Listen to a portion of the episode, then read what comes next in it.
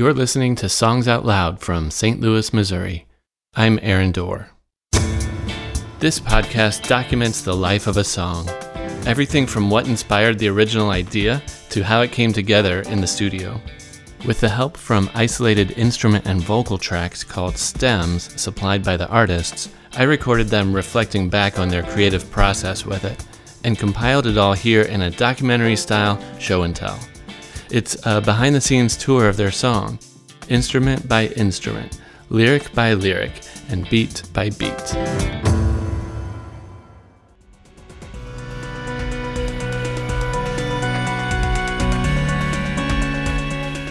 Cave of Swords trio Sunyata McDermott, Eric Armbruster, and Kevin write and record brooding synth heavy pop music in their South St. Louis apartment studio. They play live too, but had extra time not playing live last year when they released a perfectly titled album, Good Music to Feel Bad to. They supplied me with a whopping 40 stem files for the song Falling, and as I learned from Kevin, songs on their last album saw upwards of 70 tracks per song. I actually started by talking to Sunyata about the lyrics. Here she is trying to convince me this song isn't a breakup song. My name is Sunyata McDermott, singer and lyricist, and sometimes instrumentalist with Cave of Swords. Um, so yeah, uh, let's see. Now that you say that, it does seem a little less clear what this whole song is about. What I was thinking about when I wrote this, you know, it, that which seems obvious to me, you know, when I think about it from anybody else's perspective, and and on top of the fact that we wrote this, you know, in 2017, when you're hearing the song has a lot to do with how you're perceiving it. So um, it was a couple of years into the Trump administration, and it was just a, a pretty massive pileup of anti immigrant laws and presidential declarations. And uh, it just felt really painful to be a part of that as an American. You know, my fears about, and anxiety about climate change and and and living under a um, sadistic regime. Um, but also, my father had just died. He died of chronic alcohol abuse, and um, and for a lot of this record, though not this song, I was still in the in the deep grips of alcoholism myself, and getting you know pretty blackout drunk frequently, and um, I had accepted near term human extinction from climate change and, and climate degradation. I was feeling so hopeless and helpless and doomed. I am trying to navigate it all. Mindset on repeat. You know, to just say I am trying is, you know, is to live with anxiety, you know, just trying to exist. And to navigate it all, you know, that's, you know, these new, um, more strict laws that had been passed for for asylum seekers and refugees. I mean, the when your mind is set on repeat, it's like you cannot get away from these from cyclical thoughts. You know, you're being tortured by your mind. And then on the inside just feeling, you know, trying to deal with the anxiety of knowing that you're a part you know that your that your tax dollars and and your you know your government who is supposed to represent you is is doing something that you find just so anti-human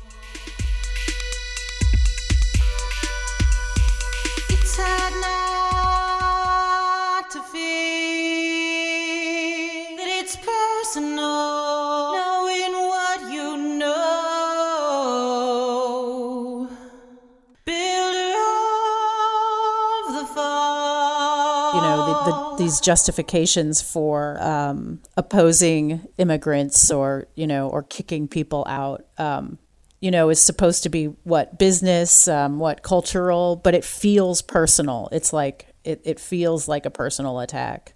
Knowing about these climate catastrophes knowing about warlords and and drug lords um, you know they they are the architects of of other people's misfortune knowing what you know, builder of the fall. Builder of the fall.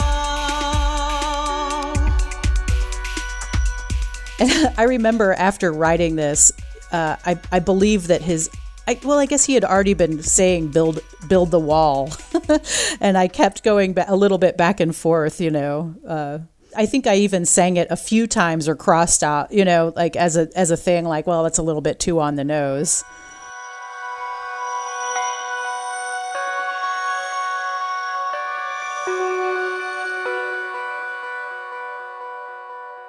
These things start with, you know, Kevin writes all the time. I mean, he's got he just that's he just writes all the time and and sometimes I'll be in the other room and it'll like just grab hold of me and I'll either start singing or I'll start, you know, scratching frantically onto a notepad and then I'll be like put this on a thing for me so I can listen to it over and over and over and over and over, and over again.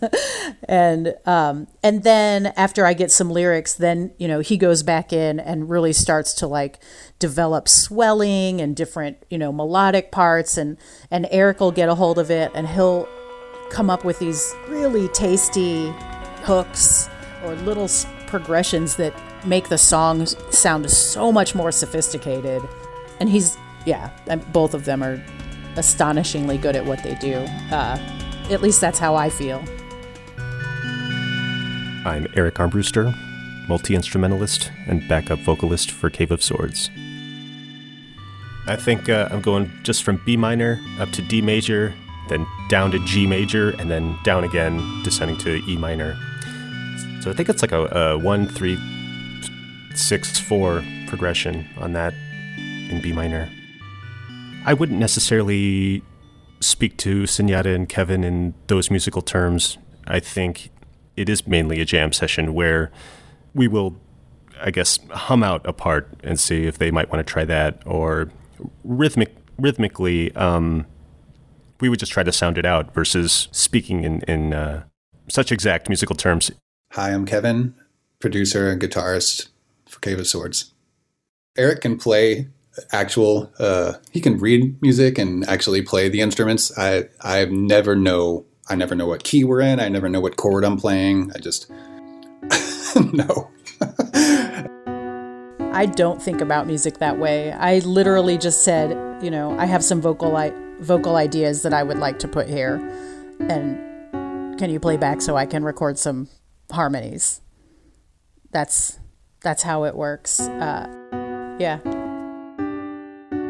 But I mean, I think a lot of it's just I've been working with computers and music this way since the 90s. And so the technology has changed, but I always try to keep things uh, as like simple moving parts. Like I, I, I like the idea of things being a clockwork.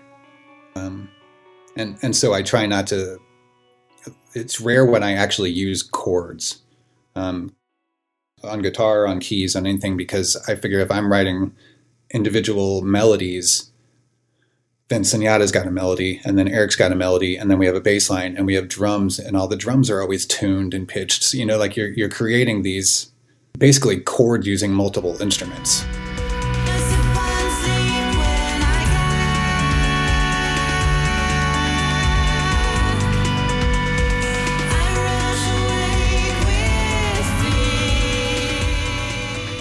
Sometimes a line will percolate for a long time and um, but uh, none of this did. I was so distraught. I was so upset you know? I just listening to news reports and reading the stuff you know that was coming out i just i could i, I felt like i couldn't stop thinking about it and it, especially the first two years of the trump administration i would just wake up in the middle of the night and not be able to fall back asleep thinking about these deranged people especially in this band with such an important vocalist and lyricist. It is incredibly important to me to relate to Sunyata's lyrics. We, I mean, I guess part of being in a relationship with the person that you write with, we are both experiencing this, the world at the same time and together. So I think a lot of times it's just, they, I feel like they tend to just sync up a lot. Um, I, I do all the drum programming on this. The initial thing was just a, an 808 kit. Underneath everything, there's, I think it's just an Ableton rack called Kit Ethno. Basically, just be percussion sounds.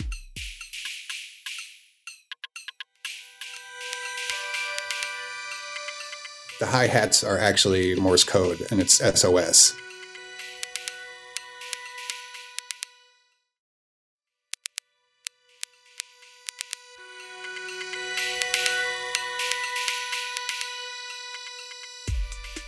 The initial sound that you hear, that the uh, string sound,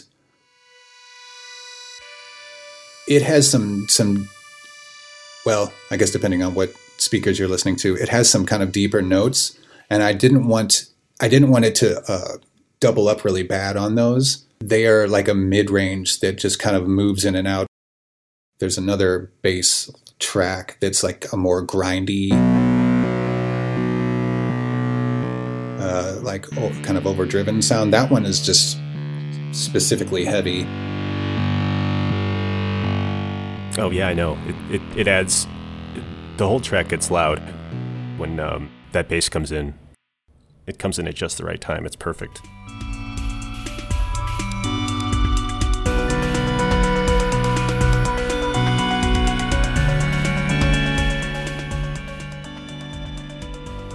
The process of making a Cave of Swords song is reduction.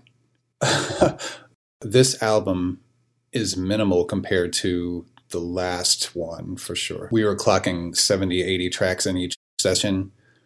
Uh, getting rid of all the stuff that doesn't need to be in here.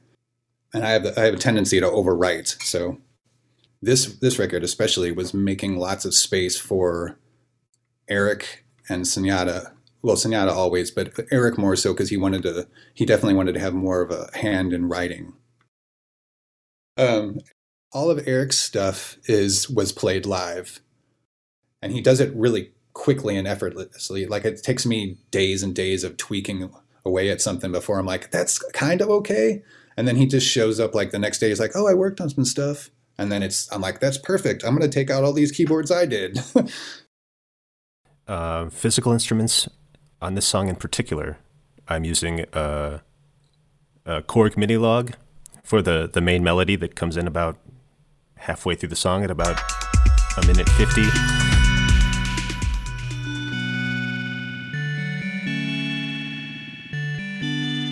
And I'm using a micro Korg for the bridge.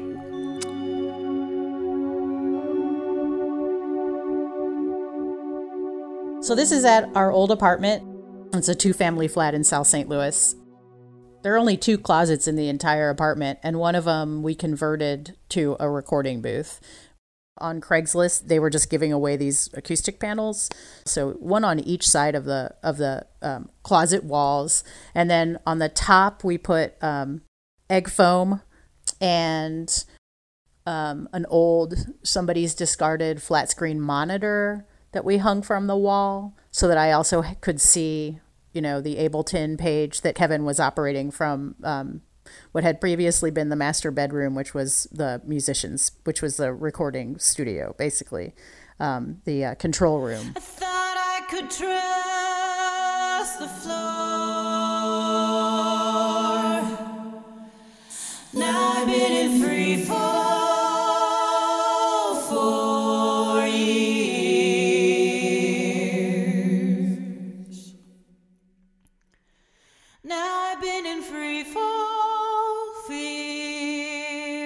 her vocals on this record to be a, a more clear, just more natural and more more like she's in the room with you, versus this alien produced thing that that I tend to go for. So yeah, anytime we wanted to record, we would wheel this uh, one of those wire racks that's on wheels out of the closet, cable the the headphones, mics, um, and run the uh, the cable to the uh, monitor across the hallway and into the closet, and close the door. so that's the physical space. It was a tiny South City closet from a building that was built in 1911 or 1908. and uh, yeah, everything in there was pretty much free. Um, we would all gather upstairs in their apartment, and uh, uh, it was pretty collaborative. And we're all at keyboards, every one of us, me, Sunyata, and Kevin. And um, and at times we'll we'll take turns at the desk recording.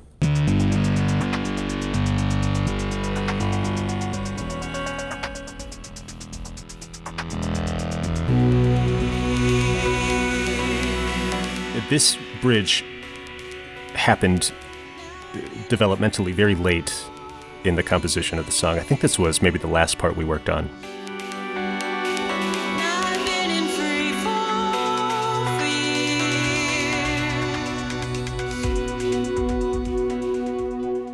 I'm using a completely different sound. I'm going back to the micro Korg, and I'm just picking a, a just a standard pad sound, and I'm just ascending the scale: B up to C sharp, D, and then down a fifth to G. So after the second echo, now I've been in freefall for years. I'm I'm I just pulled up this sawtooth wave with a sample and hold LFO on it. I just wanted something to sound like uh, electronic chatter in the background. That part is uh, buried pretty deep in the in the final mix, uh, but I'm glad that it's there because I wanted it to be there. But it, I think it's there just enough. You can hear it just barely.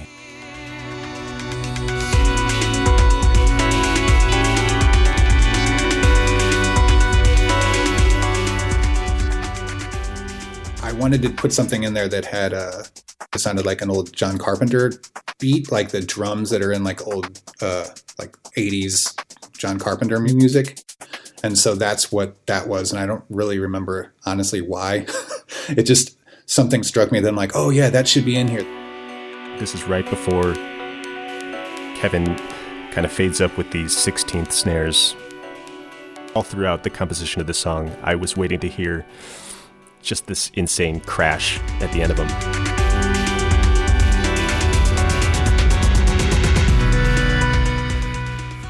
I think Kevin said, I'm not really feeling that.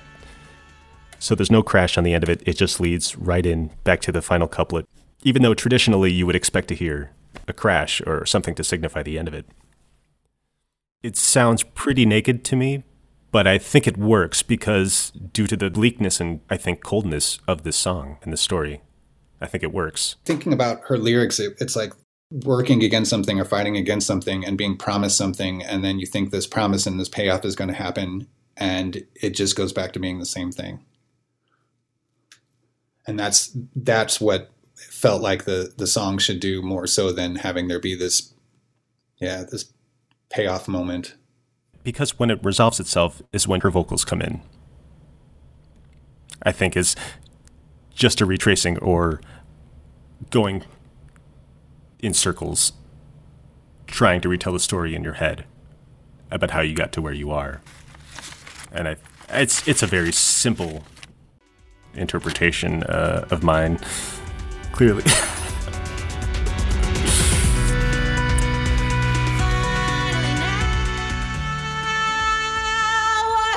on your shore. the portion before this has all the um, harmonies on it. And and that one is the only portion of the song that has harmonies. And so coming out of that and without without all the emotion sort of leaking out and deflating i feel like the that last um, portion i just tried to sing it very full throated um, sound very adult um, very possessed of my emotions. Don't turn me around into the winter I mean, when I talk about washed up on your shore, I mean that is like the tale of the American immigrant, you know, you know, coming to Ellis Island, seeing the Statue of Liberty, you know, and begging to be, you know, taken in, but but here we are in, you know, modern America turning the suffering people away. At this point, it's really important to do what we can. Um, to quote Michael E. Mann, um, a client scientist, we ha- there is urgency, but we have agency as well, and um, and I think at at this point it's really important to focus on on those things. So I kind of wish that I had, you know, I there's a I have a tinge of regret for writing an entire album that inspires hopelessness as far as the lyrics go. But I can recognize now how harmful doom, you know, giving into doom is because it isn't all lost. And when you give into doom, you also give up your agency. You know, most people don't write about geopolitics in the same way that I do. I mean, that's I never write breakup songs, but I think they often sound like breakup songs. Now let's hear the complete finished song, Falling.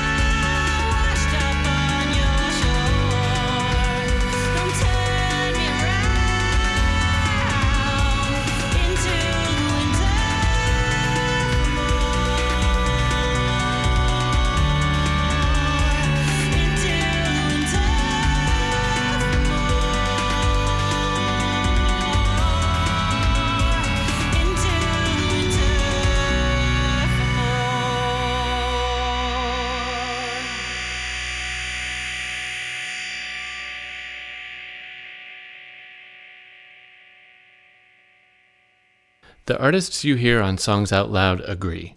Your digital music and merchandise purchases from their websites or even places like Bandcamp are among the most direct ways you can support them. I am pretty excited for this project, and I loved how fun it was talking to Sunyata, Eric, and Kevin, and how cooperative they were with all my licensing and permissions requests. Songs Out Loud is produced, engineered, and mixed by me, Aaron Dorr. But I got the idea to do this from my favorite podcast, Song Exploder, by Hrishikesh Hirway, and you should definitely be subscribed there too.